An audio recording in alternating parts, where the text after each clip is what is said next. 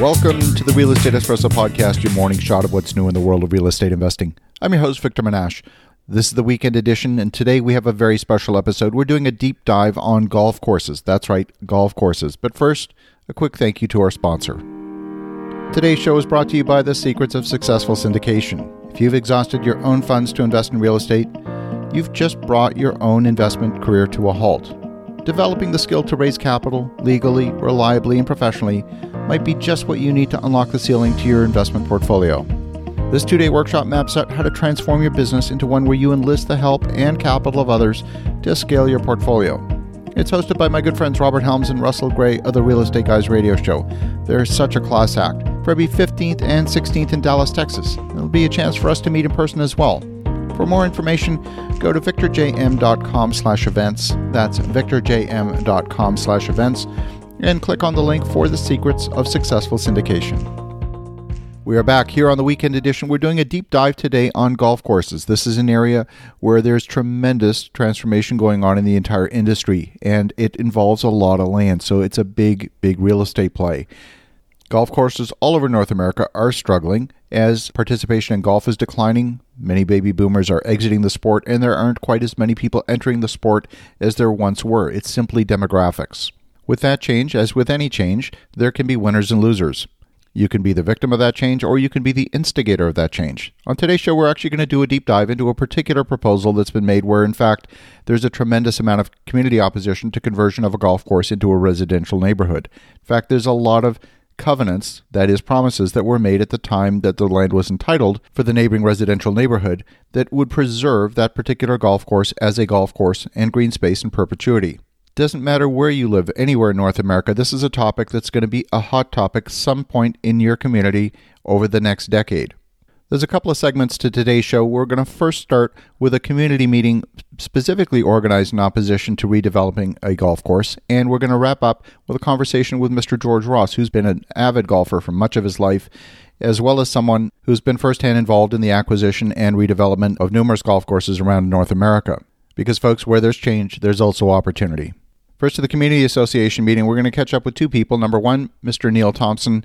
He's the head of the Beaverbrook Community Association and talk to him about his perspective on the proposed redevelopment. And then, secondly, we're going to talk with Jenna Sudds, the newly elected councilwoman who is responsible for this area in the west end of Ottawa, to get her perspective on the proposed redevelopment.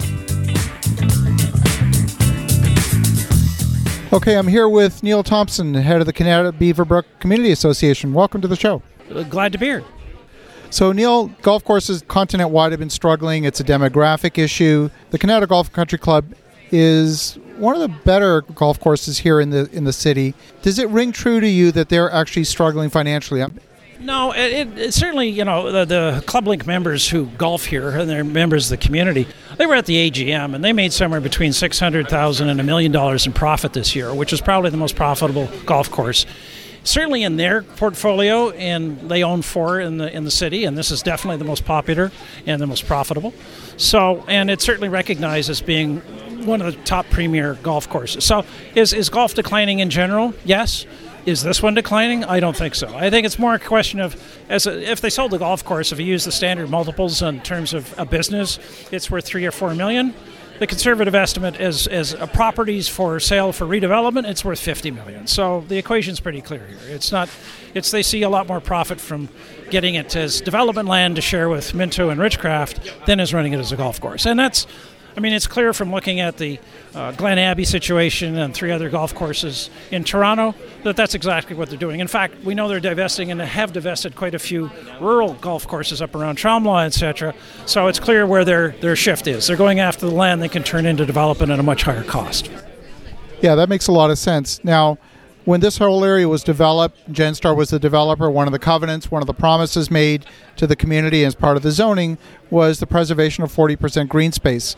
How much is that a factor in this argument? It's really all of it because this, this is, yeah, it's a golf course, but it was all part of that 40%. The golf course is is about a third of that, so it's it's about a total of you know 12 or 13% of the the total area in Kanata Lake. So it's a big chunk of it, but it's embedded straight into it. And and everybody, we, we've had several people come to us with their sales contract from the original sale, and it refers to the 40% guarantee right in there. It points right to the agreement. It's the same agreement. It's in the city official plan document. Right there, it says this piece of property is governed by this. So it's a very strong covenant, and it's uh, going to be interesting to see what their their opinion is. Uh, basically, uh, everything we're seeing saying they're testing the waters to see if the city will say, "No, we don't want to run a golf course," and and that's the only way they can get get it back to do redevelopment. So. Well, we're here in a packed room. I've got to estimate there's at least 400 people in here. It's minus 20 degrees outside, so the weather didn't stop people from coming out to voice their opinion. That's right. If, if, if this had been the summertime, we would have had to have an outdoor event in a, in a baseball stadium. Well, thank you, Neil. Thanks very much for your perspective. I appreciate that. Thank you. Next, we're going to catch up with City Councilor Jenna Sudds. She's the organizer of tonight's meeting and she's also been spearheading the efforts within City Council to oppose the redevelopment of these lands. At the center of the argument is a covenant to preserve 40% of the space in the neighborhood as green space, of which the golf course is a significant portion. Let's listen to what she has to say. I'm here with Councillor Jenna Sudds. First of all, congratulations on the election win. Oh, thank you very much. It feels like forever ago now, but thank you. not in the chair a few minutes when you're faced with a big land development issue. There's a strong legal argument that maybe this golf course can't get redeveloped. If that domino was to fall, there's a number of other hurdles that need to get past planning and zoning, city council. Gosh, we had 600 people here tonight. You pulled together really the voice of the community here. What are your thoughts? I think you're right. Uh, right now, we are we're at that legal stage where the 40% agreement is, is so front and center, and really understanding from it what our options are uh, is critical. Uh, that can't happen soon enough, of course, but uh, as you've seen tonight, uh, you know, hundreds of people are really rallying around uh, this issue in opposition of any development moving forward, and I think that's a sentiment shared across the community. I think that's absolutely right. You know, and I'm I'm a developer and I'm generally pro development, but at the same time recognize that what was put in place here was put in place for a reason. Developers need to respect that. Absolutely. And I think uh, many people in our community have made such huge life decisions uh, based on the understanding that the 40% agreement was in place and that that green space would remain in perpetuity. Uh, and so, you know, that to me is really a, a crux of this issue in that uh, we as a city need to honor that legal agreement and make sure that that green space stays in place. Well, Jenna, keep up the great work. Thank you so much for organizing tonight, and uh, good luck in the coming weeks. Thank you. My pleasure. Take care. so, we've just heard from Councillor Jenna Sudds.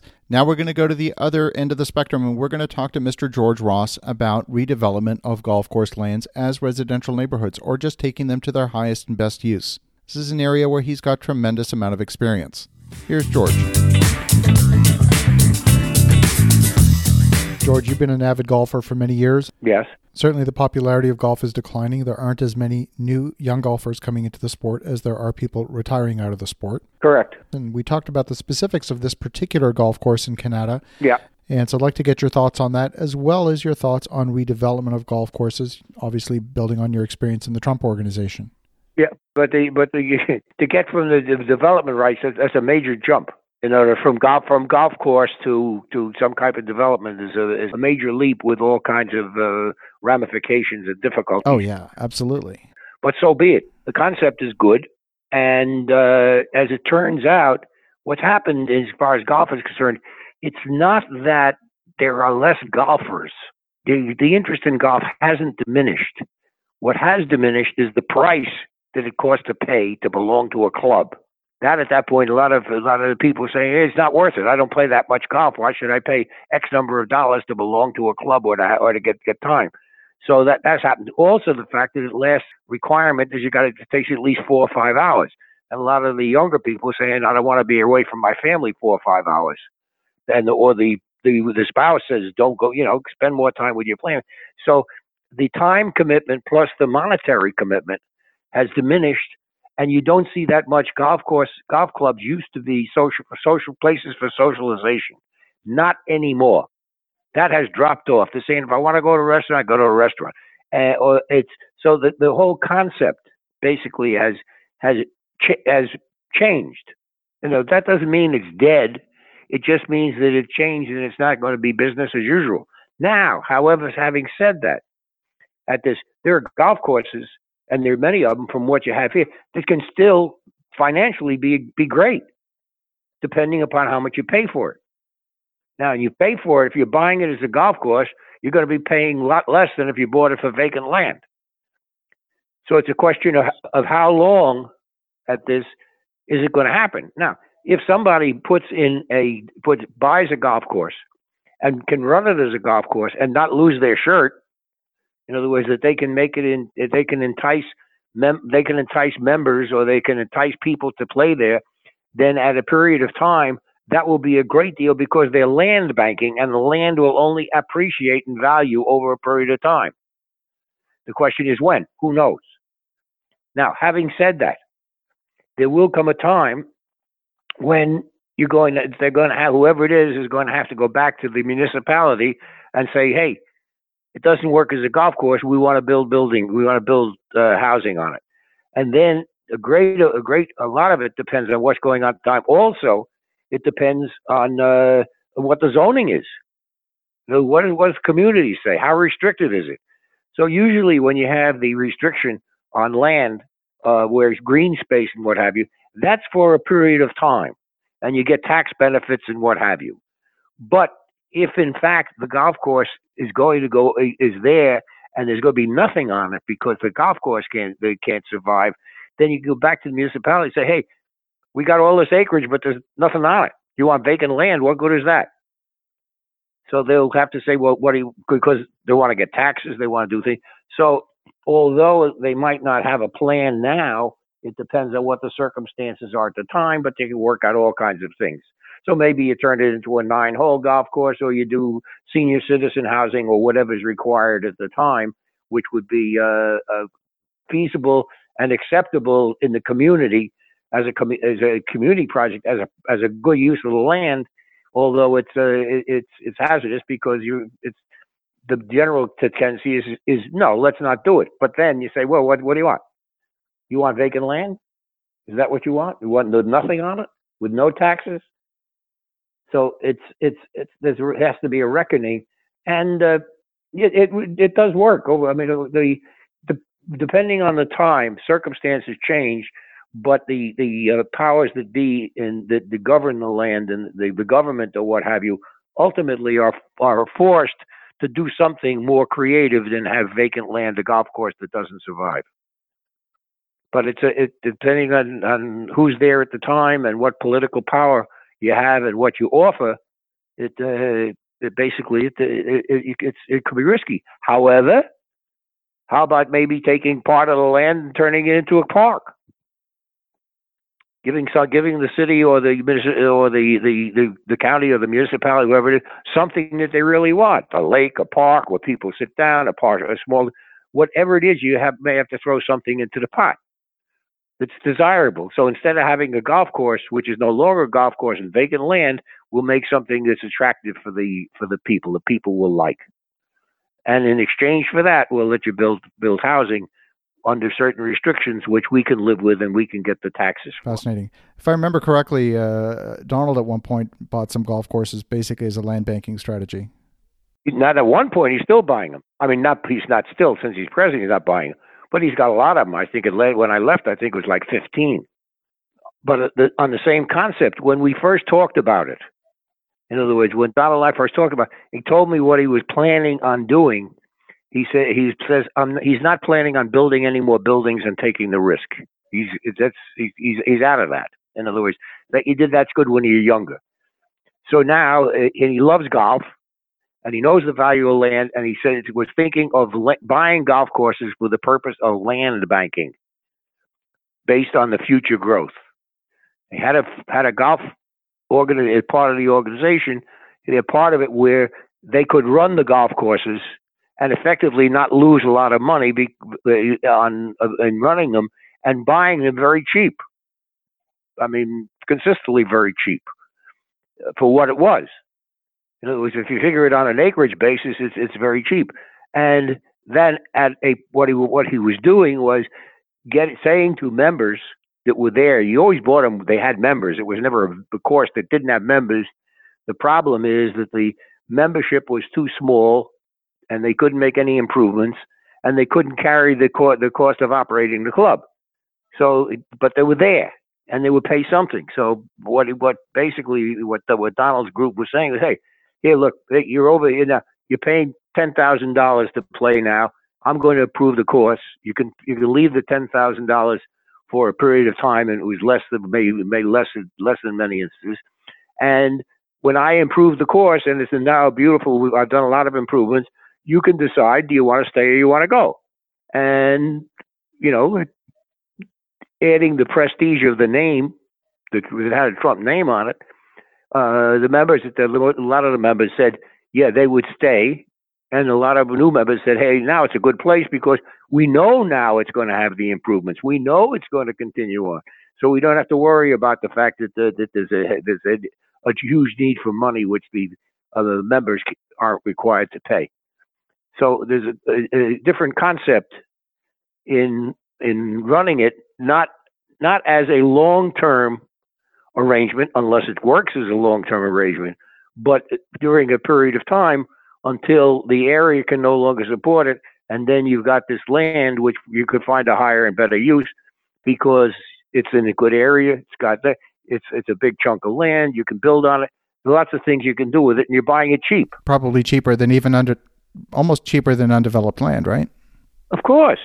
So I'm not saying at this point. What you have here is you have a golf course, which you could, which you, which you're talking about, which you could probably buy for X dollars. Let's put a number on it. You could buy it for ten million. It's just a number. I'm not uh, not putting anything out. But if you if you had the right to develop it, it's worth worth sixty. That's the that's it. So now can you can you wait between now? What can you do between now and the time you're going to develop it? But the the the potential is there, and it's just a question of how you're going to see it, when you're going to see it, and uh, whatever the circumstances are at the time, and they can change. So it's a it's a it, it's a risk, but you're still buying land cheap with all its restrictions. Yeah, yeah, yeah, absolutely. Yeah, it's uh, it's it's great, especially this one. What you're talking about is the fact that this is this is the best golf course. So what's going to happen is, as the other golf courses don't survive, those members are going to come to your golf course because there's still there's a certain number that want to play. So you're going to have greater longevity. Uh, if you were number four on four golf courses, I wouldn't say it's not nearly as good as if you're number one on four golf courses by a long shot, because that's where you get some additional members, just the, the, and which will bring in the revenue necessary to run run a run the facility and cover the expenses of the land. It's a good, it's a hell of a play, but it's a long term play. I love it. Well, George, thank you for your perspective on this. You're welcome. Well, I love George's perspective on this. If you're thinking of land development at some point in the future, golf courses can be a great play. Definitely, I don't recommend going after an area where there are strong development restrictions or covenants that would prevent the redevelopment of a golf course, or in cases where there's really strong community opposition. But if you've got a clear pathway to redeveloping those lands, it can be a great way to land bank. It can be a great way of acquiring properties at pennies on the dollar.